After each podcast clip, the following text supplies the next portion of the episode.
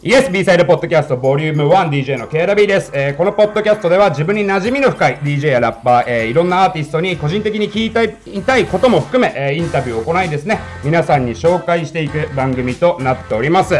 まずは自分の方から、えー本日第1回目のゲストですね。DJ ミカドさんのプロフィールを紹介したいんですが、えー民謡の家系に生まれ幼少期より歌太鼓三味線の芸道に進み、えー津軽三味線を持ち半年後の1998年津軽三味線全国大会少年部で銀賞を受賞。紅白歌合戦でのバック演奏も経験、えー2002年よりヒップホップの DJ としてキャリアをスタートし横浜のクラブディスコバーで活動中。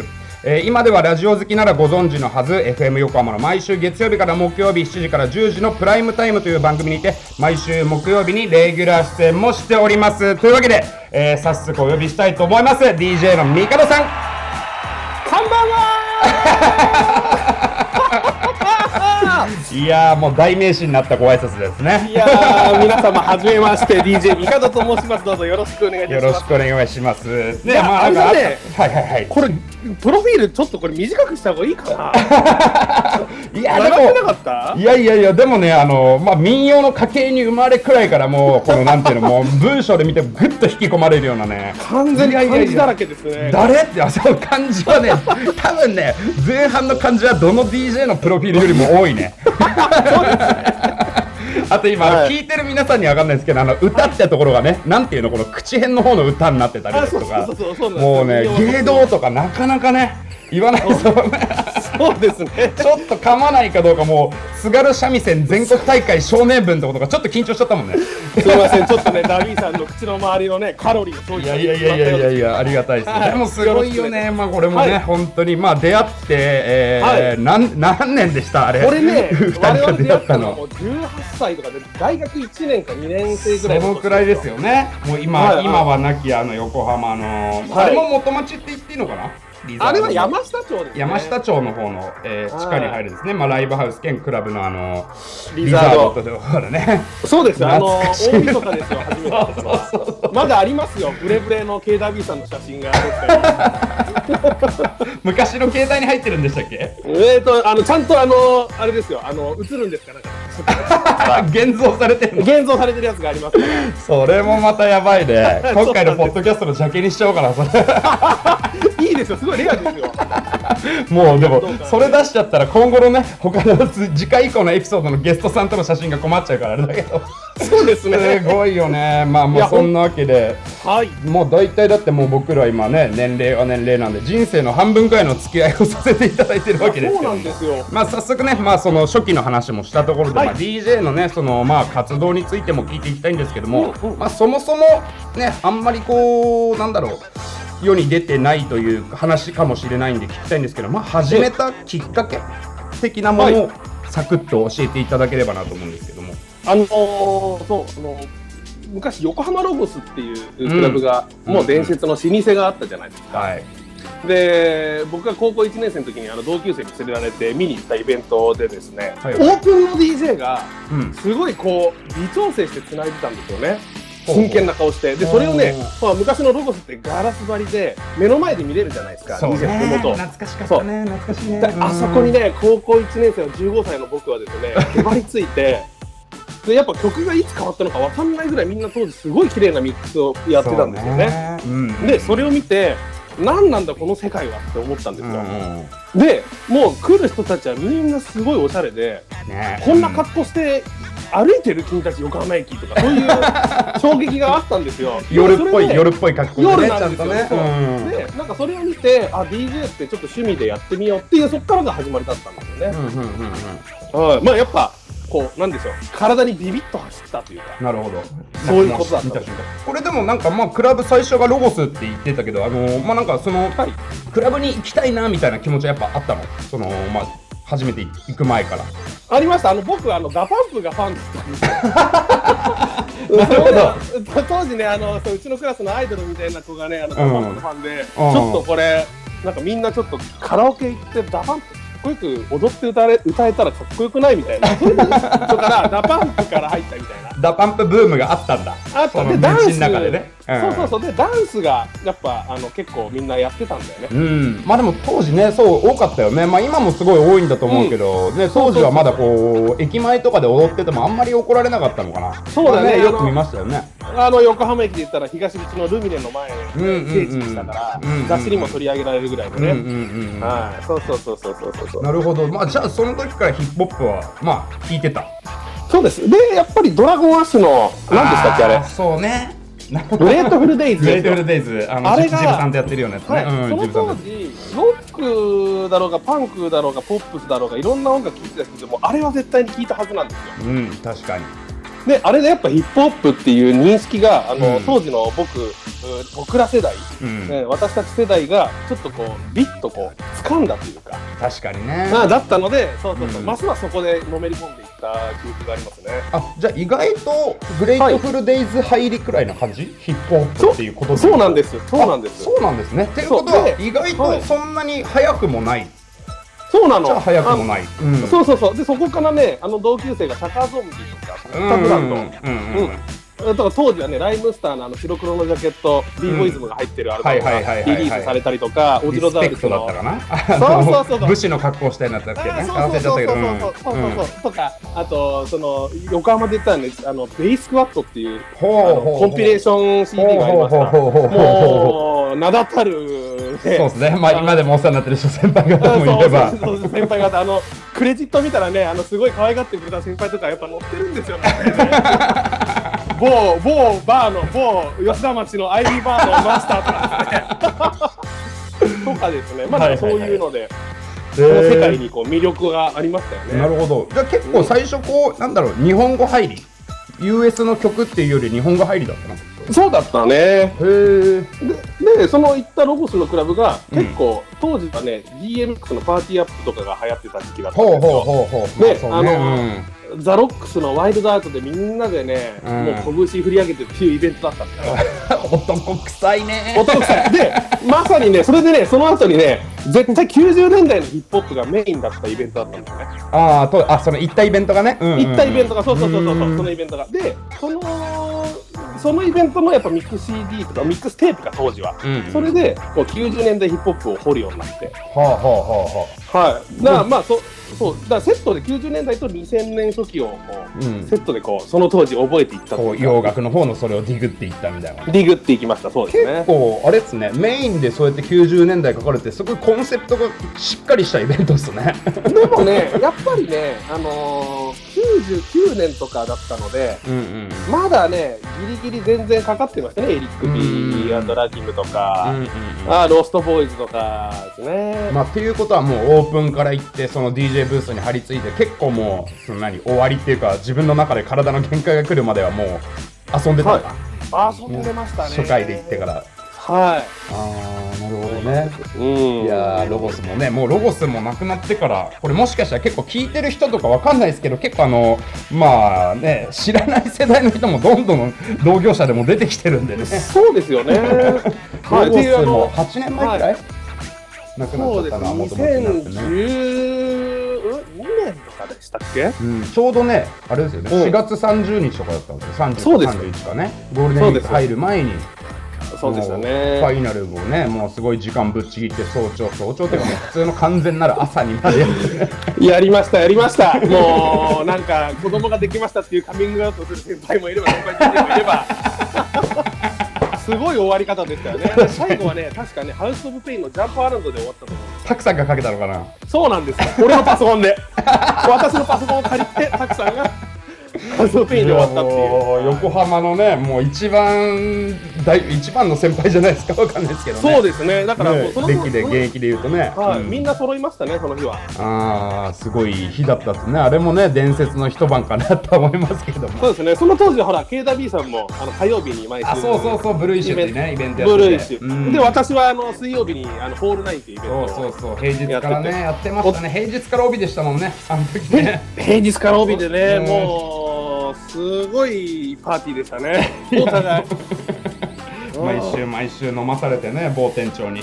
ね、本当ですよ。ね本当にもう。楽しい思い出でしたけど。まあでもじゃあその時からこうなんかいろいろディグってってこうなんだろうな。まあなんか好きな DJ のタイプとかができてった感じ？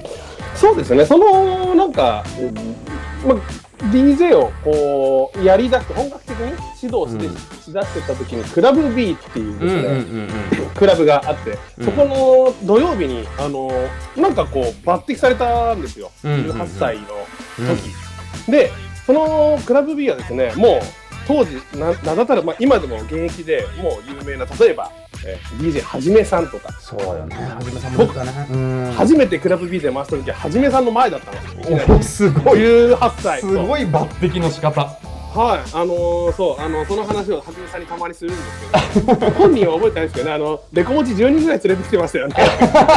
そんないねえからみたいなことで、そう。そう後々そんな話をしたりとかでね。うんそそう。で、はじめさんのプレーにも衝撃受けて、でも、うんはじめさんその日に卒業だったんですよ。ああそうだったんだ。あでちょうどすれ違いみたいな。すれ違いだったで翌月からね、渡来さんだったんですね。すごいね。そう。で、すごいんですよ。それもどうなっちゃってんの？ってすごいクラブでね、あのでもそこはあのなんかあのゲストの方来ていただいて、あとの周りはもう無名な DJ が固めて、もう500人のお客さんを盛り上げるっていうそういうお店だったんでいやすごかったですよね。もう俺すもごかった。遊びに行かしてもらってましたけど。あのクラブはすごかったっていう感じですよね。あの熱気はね。まあでも本当にはじめさんと渡来さんが出てたってのもすごいけど。そうだから渡来さんでそれで何年間か3年間ぐらいずっと毎月一緒にやらせていただくようになって、やっぱそこですごい刺激というか、うん。プロってこうなんだなっていうのをやっぱ1819の僕が私が、うんあのこう衝撃を受けたっていうですね。もう当時だって渡さんとかももうだから1718年前だからねもうねもうはい生き生きしてた時でしょうまあ今もそうもちろん現役ですけどねはい、すごかったですね。常に勉強してましたね。あそうはい、渡来さんの DJ はですね。ああそういうことね。うんうん。そう。じゃあやっぱりなんか最初にこうなんだろうな。あこれが DJ だって思ったのはまあはじめさんはまあね一晩だけだったかもしれないけどそうなんです。まあ、その後の渡さん、はい、そうなんですよ。うん。でもね、うん。細かい話をね、あのこれカットでもいいんだけどね、うん。はじめさんのね、最初のね、もううん。やっぱ覚えてるんですよ、18歳の自分でも。なんかね、オールドスクールやっぱその時僕好きだったので、はいはいあのノーティーバイネイチャーのね、エブリシングイズゴナビオライト。Gonna be alright うん。ゴナビオライトうんうんうん。で終わ変わったんです。よ。ほうほうほで、はじめさんが、オうん。ールドスクール好きだったって話をね、そのクラブのお客さんとかからこうあのスタッフとかから聞いてて。ううんうんうん。で、で、あの人はね、その後に、えっ、と、ナイススムースのケイクイットトゥイートをつないで、はいはい。その後に Nice & Smooth の声を、えっ、と、マッシュアップしてる、あのエイブエイトのね、うん。ビートナッツの No Escapin' This のトラックにさ、はいはいはいはいはいはい。 Greg Nice が、 Nice & Smooth の Greg Nice が煽ってるやつあるじゃん。うんうんうんあれにつないで、ポンポンとクイックな感じで、それでね、シンプルに持ってったの。ほーなるほど。それをそそれ見てね、うん。あプロってこれだわって思すってごいね。覚えてるもんだね。覚えて覚えてあ若林さんの時も覚えてるよ。あの人あそう。だよ。うん。だって渡さんだけはちなみにどんなこういう何最初の印象っていうか何かけてたの？ドあのねこれねい今えっ、とねいまだにちょっと暇話なんだけど初対面でね君 DJ なかなかうまいねって言ってくれたの。おおすでごいそんな話をねブースで立ち話してね、うん。2分ぐらいなんか話したのかな。でもうえこう交代するるときに？交代する時なの。2分ぐらい喋ってたの？そうでもうそ3バースぐらいまで行ってんすよ曲が。あこの変わるね。美香ちゃんが最後にかけた曲がね。そうそうそうそう、うんうん。でそれをね大丈夫かなって思って。そうだよね喋りながらね。そう。であそこのブース広いじゃないですか。あ広かったねクラブ5メーターぐらいあるんですよ、うん。入り口からうん。DJ ブースまで、で、うん。そこまで5メーターぐらいこうレコードを引きずり持ってきてうん。レコードババッグをパカッと開けて、うん。手を一回ポンって入れたそのポンって引き出したこのレコードでつないだんですよ。もう最初に触ったかのごとくの1枚目で。あそうそうもうすげえそれがねあの僕はあのジャギド・イッチの「ウォーク・アウター・ヘブン」だったっけな、当時出たばっかりの新曲でね、うん渋いな、うん。今考えたら渋いね。そう、えーっとね、クールザ・ギャングのトゥーホット使いだったんですよ。で、うん。それはね、BPM 結構速いんですよ。はいはいはい。速かったんだけど、105ぐらいあったんだけど、うんあのね、渡辺さん出したのがね、ハッピーピープルだったの。ほう R・ ケリーの。当時のもうアンセムですよ。はいはいはい。速さ全然違うけどね、あの人ね、片手でレコードをしながらね、片手で、えっと、左右のおミキサーの縦のフェーダーをね、うん。片手で、スッと繋いだね。ほう。まあだからもうよ結果的に BPM 違うけどもそのつなぎはもう綺麗にっていう。綺麗にそれ衝撃ですやっぱり。ああすごいね、はいまあやっぱりじゃあそこでこういうなんだろうねいろんな先輩のプレー見てまあはい。帝のね、今のもうみんなが納得するそのまあ独特のグルーヴ感。綺麗でありねまはい。あちょっと変な言い方になるかもしれないけどいい意味で荒削りでもありまあ豪快さも兼ね備えたってもなんか言い過ぎるとちょっと恥ずかしくなるから。いやありがとうございます。すごい照れくさい。でも、ねあのそういうなんかはい。自分のなんだろう DJ スタイルみたいなものが養われたのはどういう時だったんですかね？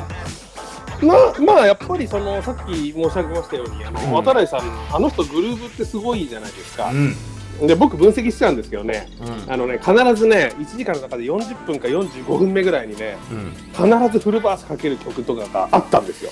ほうもうそれにやっぱりねやっぱねグルーブの秘密ってあってそれまで結構クイックでポンポンポンポンポンとか、うん。いろんなドラマチックな展開をしてそこで45分ぐらい、終盤に差し掛かる前ぐらいに一回そういう一呼吸のタイミングがあったりとかこれってねその場で踊ってたりするとやっぱグルーブが分かるというか、ああなるほどうん。ね、そうそうそうそうそう。やっぱそこですごい勉強になって。すごく DJ 目線で言うとまあもちろんレコードの時もそうだけど今でもこの、うん最後までかけるって結構勇気のいることだったりするじゃんそうなんだよね。今は今は結構曲がさ2分半とかも多いけど当時そうねもう最後まで3分半、ないしうん。4, 4分くらいみたいなのを声掛けするのって結構ねなんか勇気がいった気がするんだけど結構ね。勇気いったけどでもやっぱりねあのそれってうん。どんだけお客さんの空気を読むかっていうところなんですよね、うん。あの簡単にやっぱ絶対読めないんですよ空気って。だけど、うんうんなんかあの私の経験上だと、うん。なんかそのなんだろうフロアで踊ってるかのような自分のテンションをこう保って、まあ結局会話だったりするじゃないですか、うんうん。ダンスフロアと。そうね。DJ ブーースの、スなのでなんかうん、呼吸がね、うん。だからさフルバース行ってもいいっていうのがなんかね熱で伝わるんだよ。あれ何なんだろうっていう。結構その感覚は今でもこう残ってる。残ってるあ残ってる残ってる。うん。なんかその呼吸読む上でなんだろうな。これはまあリスナーさんっていうより結構あの DJ のね、はい。人とかが聞いたら聞きたいことなのかもしれないけど、その気をつけてることみたいなのあります？その DJ 中のそのお客さんのフロアを読むとかねそういう時ではい。あのーまず必ず第一に基本にしているのはミキシングを必ずロングミックスで綺麗にするようには心がけています。うんうんうんやっぱりね、あのー徐々に、まあ、結構、なんだろう、昔からの横浜スタイルみたいなとこあるんだけど、うん。なんか、ちゃんとロングミックスをして、徐々に曲入れてきて、うん。うんで、なんか、それでお客様の信頼を勝ち取るみたいなところが、あのー常に頭に入れて、そうすればね、明るい曲から暗い曲に行っても、暗い曲から明るい曲に行っても、絶対にロングミックスのミキシングさえ綺麗にすれば、必ずお客様は信頼してくれると思ってるんですよね。ああなるほどね。そう。だからまあそこはあの非常になんだろうあの一番頭に入れて念頭に置いて DJ やってることですかね。まあ、それとやっぱりまあそのロングミックスでこう、はい。弾かせるっていう時と、まあ、やっぱ結構、まあ味方の場合こうね、まあ、スクラッチからっていうのもあるけどカットインすることも割とあるじゃん、ありますうね。ん、そういう時はなんかこうどこでこうなんだろうな自分で判断をつけてるというか。あのなんか改めて聞かれるとね答えにくいかもしれないけど。うん、でもね思い返すとね、うん。やっぱ DJ 中パッションで出てる時こそ、うん。なんかいや今繋いだ方がいいかな。あいや今変な話イントロ聞かせた方がいいかもみたいな。うんうん。その時その時でね、やっぱ変わると思うん。で、例えば、あのーそれこそ明るい曲から暗い曲に行く時とか、うんうん逆にあのさっきはミミックスすれば、うん。信頼を勝ち取れるって言いましたけど、うん逆にね、あのー頭からガラッと空気を変えた方が、うん。まあお客さんもちょっとびっくりするみたいなとこあったり。うん。ででもちゃんとミキシングをして信頼を得ておけば、必ずその後のぶっ込みあのカットインうん。っていうのは、まあ、その信頼を得た上で、うん。こう反応してくれるんじゃないかなっていう、そういうちょっとあの僕の中での理想論というか、なるほどね。があったりするので、まあなんか、その時のパッションで、もう結カットイン構じゃあもうステージに上な。がったっていうかブース入った時の自分のそのまあ割と本能、はい。まあもうねこんだけやってればそうなるかもしれないけど、本能的なものがあるのかな本能ありますよ、うん。やっぱ。うん。まあそうやって今ね結構あのまあレジデントも含めでそのデビュー当時からねはじめさんやわたさんの前をやってたっていうこともあるんでまあいろんなね、はい。まあこんだけやってればいろんな時間帯ねあのプレイしたこともちろんねもうオープンからクローズまで全部あるとは思うんだけども、自分の中でこうなんだろうな DJ しててまあメインでねバーンってもう500人いたら500円盛り上がるのももちろん楽しいんだけども、まあうん。自分の中でこう自分のプレーが一番生きるというかこう気持ちのいい時間帯っていうのあったりします、ありますよ、ありますよ。雰囲気あとかもの、全然。うん。いや、僕、えっとね、二二つ挙げていいかな？あ全然いい全然いい全然いい、うん。聞かせてください。やっぱりメイン前の、えっと、昔で言ったらね、1時、2時なんて言い方しましたけど、うんうん1時、2時にその50人うんのお客さんがうん。300人、500人に増えていく、うん。この1時間うん。を、どうメインの曲をかけないで、うんうんえーえーそうメインの人に曲は取っといてっていう認識だったので、当時は。その今流行りの曲かけないで、うん。盛り上がる曲かけないでどう踊らせていくかっていう組み立て、うん。あーまああ作っていく作業。作って、うん。そこがねやっぱ作れた時うん。完成した時はいどうぞあでもそれ一番 DJ やって一番楽しいですそこが。結構それは今でも感じる？今でも感じます。でも絶対今聴いてらっしゃる DJ の皆さんも、うん。絶対その感覚はお持ちになってると思うんですよね、確かにね。そう自分で空気を作っていって、うん。まあだから一晩の中の自分の役割っていうものを,、うんをやっぱあの果たすっていう概念ですかね。まあそれがねその1時2時っていう時間で1時ちょうどお2時客さんがねまあ外で飲んでたか集合したばっかか分かんないけどこう本当に入ってくるくらいの1時間の時間帯、しかもそれが1時半までにドバッと入ってくるのか、はい。2時直前にドバッとくるのかも分かんない中でのプレーっていうね、はい。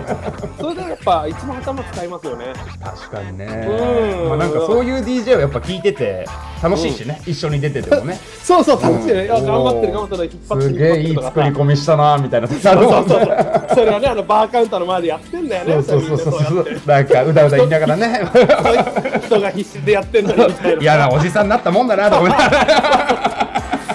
そうなんですけど、そうそう。うん。そこはね、やっぱ、こう、DJ 今やってるぜ、みたいな、感じありますね。あとはね、やっぱ、うん。ラストの時間、もうクローズ。これはまた違った気持ちよさですね。ほはい。う、ね、作り込みとはもう真逆というか、うん。真逆です。でもやっぱ、ラスト、クローズっていうのは、絶対最後にお客様が印象に残って帰るとこだったりすると思うので、うん、確かに。うん、やっぱそこを気持ちよく踊らせるっていうのは、踊らせるっていうか、僕踊ってますね。うん、うん。ブースの中でね。うん。ブースの中で踊って歌ってって、うん一番自分も気持ちよくなってるかなっていう。うんうん。はい、一番好きかもやってて、ラストは結構何自分の中のこう理想的なのとかあったりします、ああ、もうすっごいありますね。もうそれこそ、ラストだけはもうビシバシ言われましたから、当時。クラブ B で、はい、うん。もう失敗するとブースまでですね、身長の高い社長が走ってきてですね、はい、顔から今で言ったらもう密な状態で怒られるっていう、はい、っていうのをやると、やっぱね、どうしてもこう、なんだろう、それこそ空気感必要というか、うん。うん、ただ BPM を下げていくとかじゃないんですよね、うん僕の中で。やっぱやっぱ雰囲気がどんどんうん。深くうーなっていく、ナスティになっていくみたいな。まあ要は何？こういこうスローに持ってくだけじゃなくてっていうそうだけじゃなくうんて、やっぱり雰囲気でうんこう DJ するっていうかな。でやっぱりその雰囲気で自分も気持ちよくえーなるっていうのが、やっぱうん4時5時のね、DJ の醍醐味だったりするんじゃないですかね。でまあプロフィールの方でね前半あのまあ民謡の家系に生まれ、えーまあ今でもね、えー今は三味線がメインになってるのかな？津軽そう次一応津軽三味線の奏者をやって、先生もやりながら、うんうんうん。だったりするんですけど最近尺八は始めたんですほうほうほうほうほうほうさらに。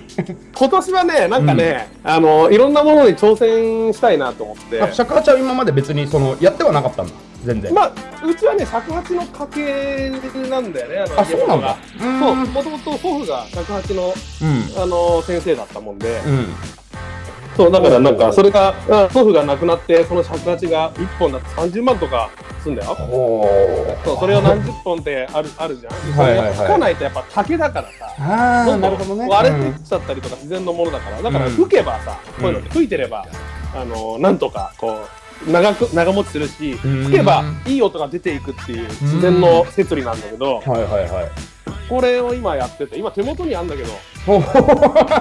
鳴らしてみようよ。鳴らしてみます？これちょっとさ あの、はい。ノえっとノーティーバイネイチャレンジみたいな感じでさ、はい。ノーティーバイネイチャーのヒップホップフレーのイントロあるじゃない？はいわかりますよ。はい。ギビラノーティーバイネイチめャー確かにね。プルルーって言うじゃなあれうんもですねちょっと今えー、KW さんとコラボしてみ見たいかももしかしたら。全然いいっすよ。ででで KW さんだからあの自分の B サイドポッドキャストをはい。でギビラ B サイドポッドキャストって言ったら俺プルルーって吹きますから。あじゃあギビラポ DJ ミカドにしようか。今回なんでじゃあちょっとそれであのいや笑っちゃう？笑っちゃうか。じゃあギビラポ普通にノーティーバイネイチャーにしてみる。オリジナルのまんまで。あじゃあそこはおお任せしますよ。入りますかね。あじゃあちょっとギビラポ、はいノーティーバイネイチャーでいきますね。はい。準備大丈夫ですか？大丈夫ですよ。はいいきます。ギビラポノーティーバイネイチャー。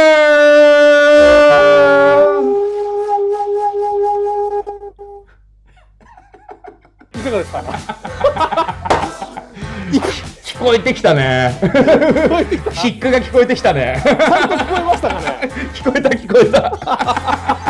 何なんでしょうこのすごい番組ってねなってまでまあやっぱそういうなんだろうな。まあ芸道の方のね、えーまあ、今でも現役でやられてますけどもそれがこうなんかこうなんだろう。まあよく聞かれるかもしれないけどまあ DJ としてこうなんだろう。生かされてることとかあります？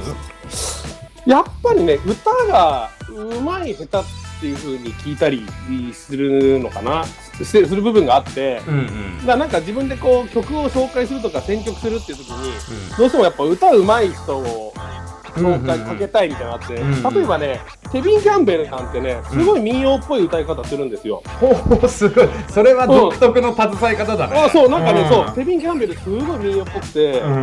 まあ民謡自体すごいなんだろうあのジャズとかソウルに近い感じでもう庶民の歌だからね、うん。そうそうなんかそういう面ではすごい共通点があるものを感じていて、はいはいはい。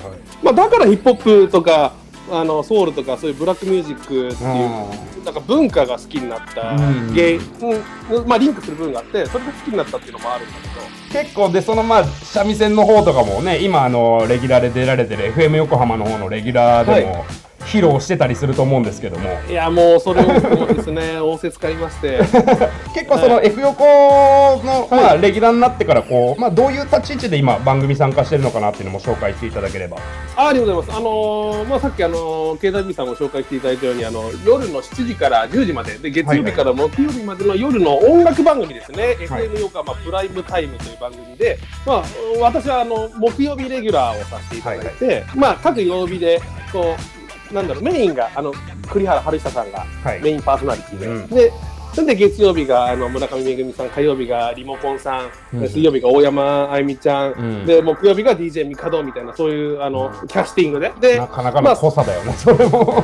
まあなんかみんな本当それこそバラバラなそうですよねなんかバリューを持ってる方たちで、うんうんうん。まあ刺激をもらいながらなんだけど、うんうん。まあ自分の場合も栗原さんにはね、うん。ちょっとヒップホップと R&B の伝道師として頑張ってください。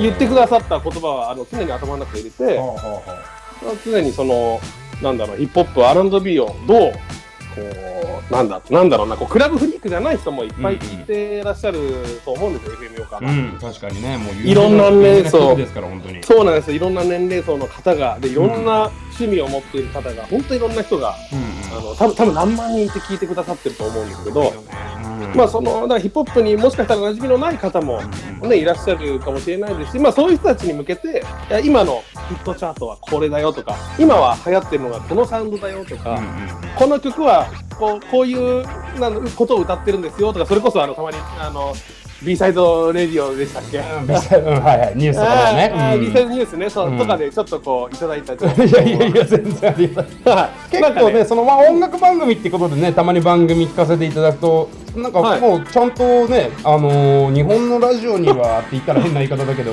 はい。少ないこうミックスタイムが長い印象なんですよね。そそうのプライムタイムっていう番組はね。うん。8時台って、まあ、8時から9時までのこの1時間の中の、まあ、大部分をうん。ライブ DJ ミックスがもう生放送のそれライブすごいですよね。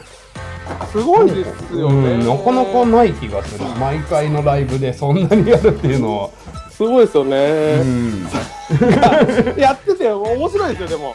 で、ツイッターと連動してたりするので、うんうんそう、ハッシュタグプライム847で、うんうんうんうん。こうツイッターのハッシュタグをかけて、例えば、この曲かっこいいって言ってくださる、ね、ツイッター上でのリスナーさんがいて、まあ、それを、こう、ちょっと声にして、こう、拾ってみたりとか、うんうんうんあ、この曲いいですよね、とか、このつなぎ良かった、とか、この曲何ですか、とかっていうのを、こう、なんだろう、ね。ラジオの送り手とうん。聞き手のこのキャッチボールがね、こう、押するっていうのが、このプライムタイムミックスの醍醐味というか、まあ、だ生生ですよねやっぱ。曲紹介で喋りながら、まあ、ミックスもするみたいな。そうですね。うん、結構そのまあねあのーラジオ番組でこう今みたいに喋ってる時と DJ 中の喋り方で全然違うと思うんですけどなんかその DJ 中の喋り方でこう、はい。なんだろうな気をつけてることとかあります？なんか気をつけてるっていうか、まあ、なんか自分のスタイルというか。なんかなかなかねまあなんか変な言い方になりますけどまあ,、はい。あの KW のマイクの喋り方と DJ ミカドのマイクの喋り方ってクラブでも全然違くて、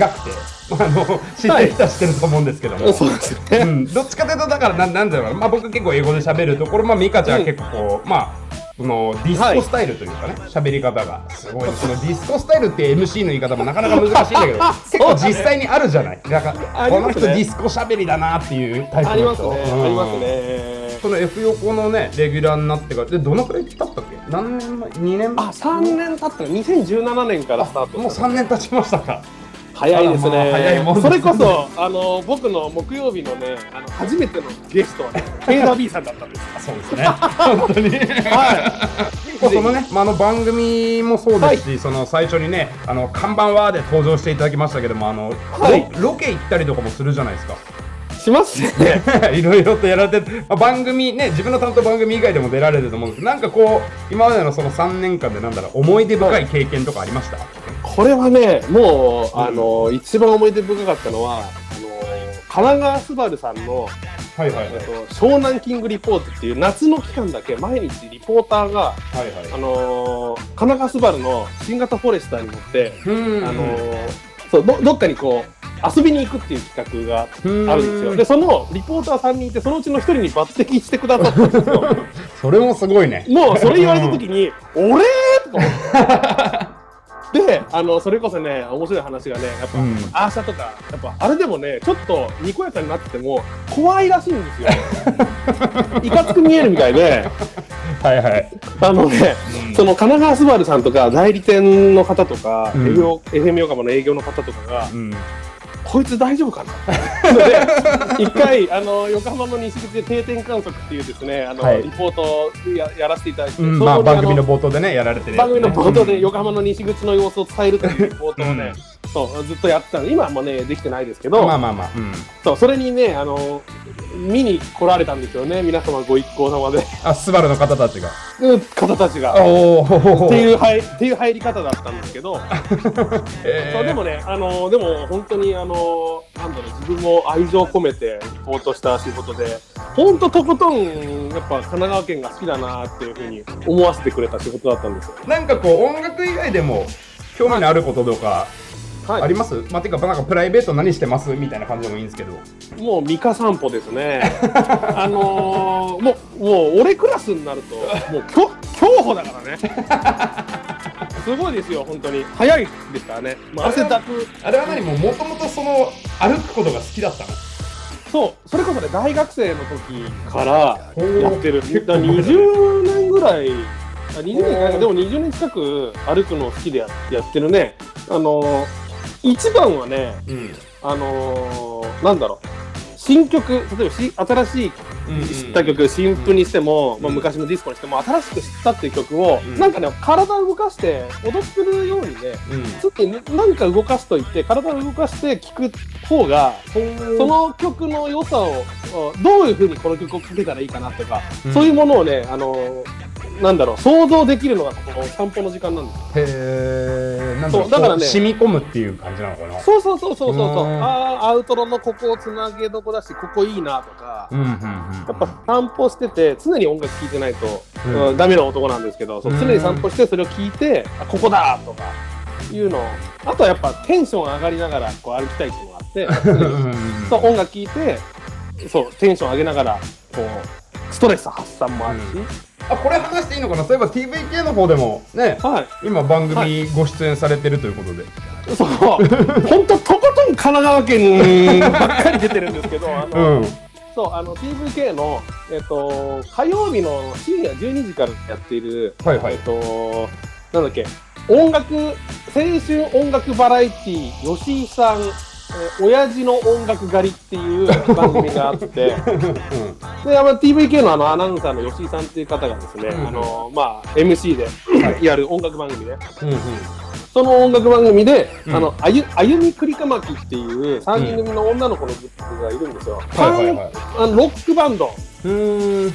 うん、ロックのグループ、ロックバンドのグループで、うん。その、クリカさんっていうの方が DJ の方なんですほうなるほど。で、そのクリカさんにうん。さらに DJ を教え込むっていうので、はいはいはいはあその DJ 講師として仰せつかったのが私だったんですよ。い。その番組は結構こうシリーズ化なの？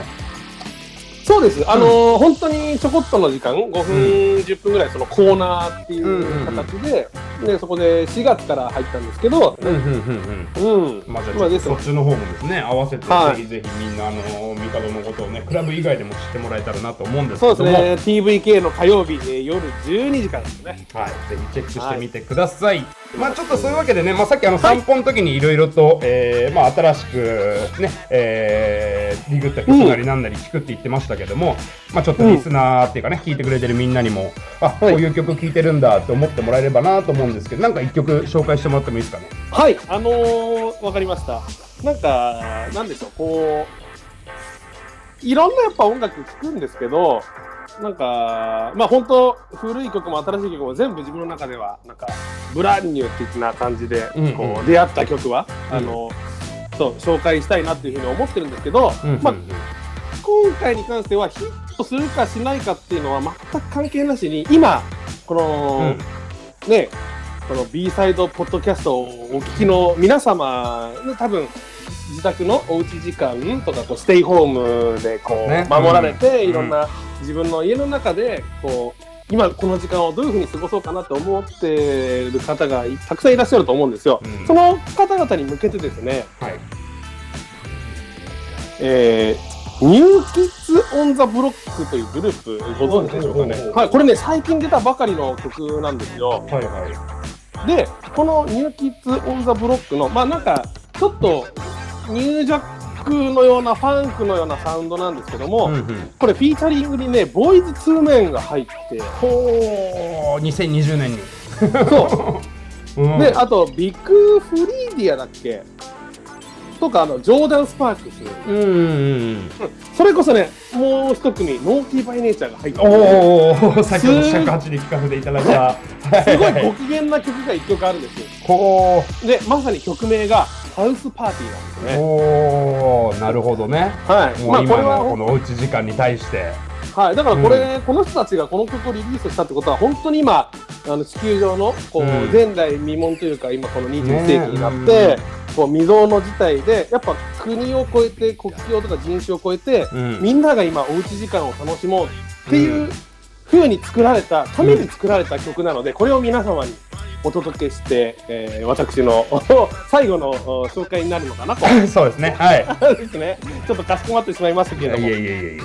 すいませんね、こんなご時世なのに、あの今日、はい、あの電話でインタビュー受けていただいて、本当はね、面と向かってやりたいんですけどね。とんでもございませんまあでもまた落ち着いたらいろいろとあの、はね、すぐ新しい話も出てくる、えー人だと思いますんで、あのまたねあのしばらくしたらゲストの方にも登場していただけたらなと思いますんでではい。ぜひぜひよろしくお願いします。その時はまた別のあのいろいろトピックで聞きたいなと思いますんで、はい、あはい。よろしくお願いします。というわけで B サイドポッドキャスト第1回目の、えーゲストは DJ ミカノでした。皆さんありがとうございました。ありがとうございます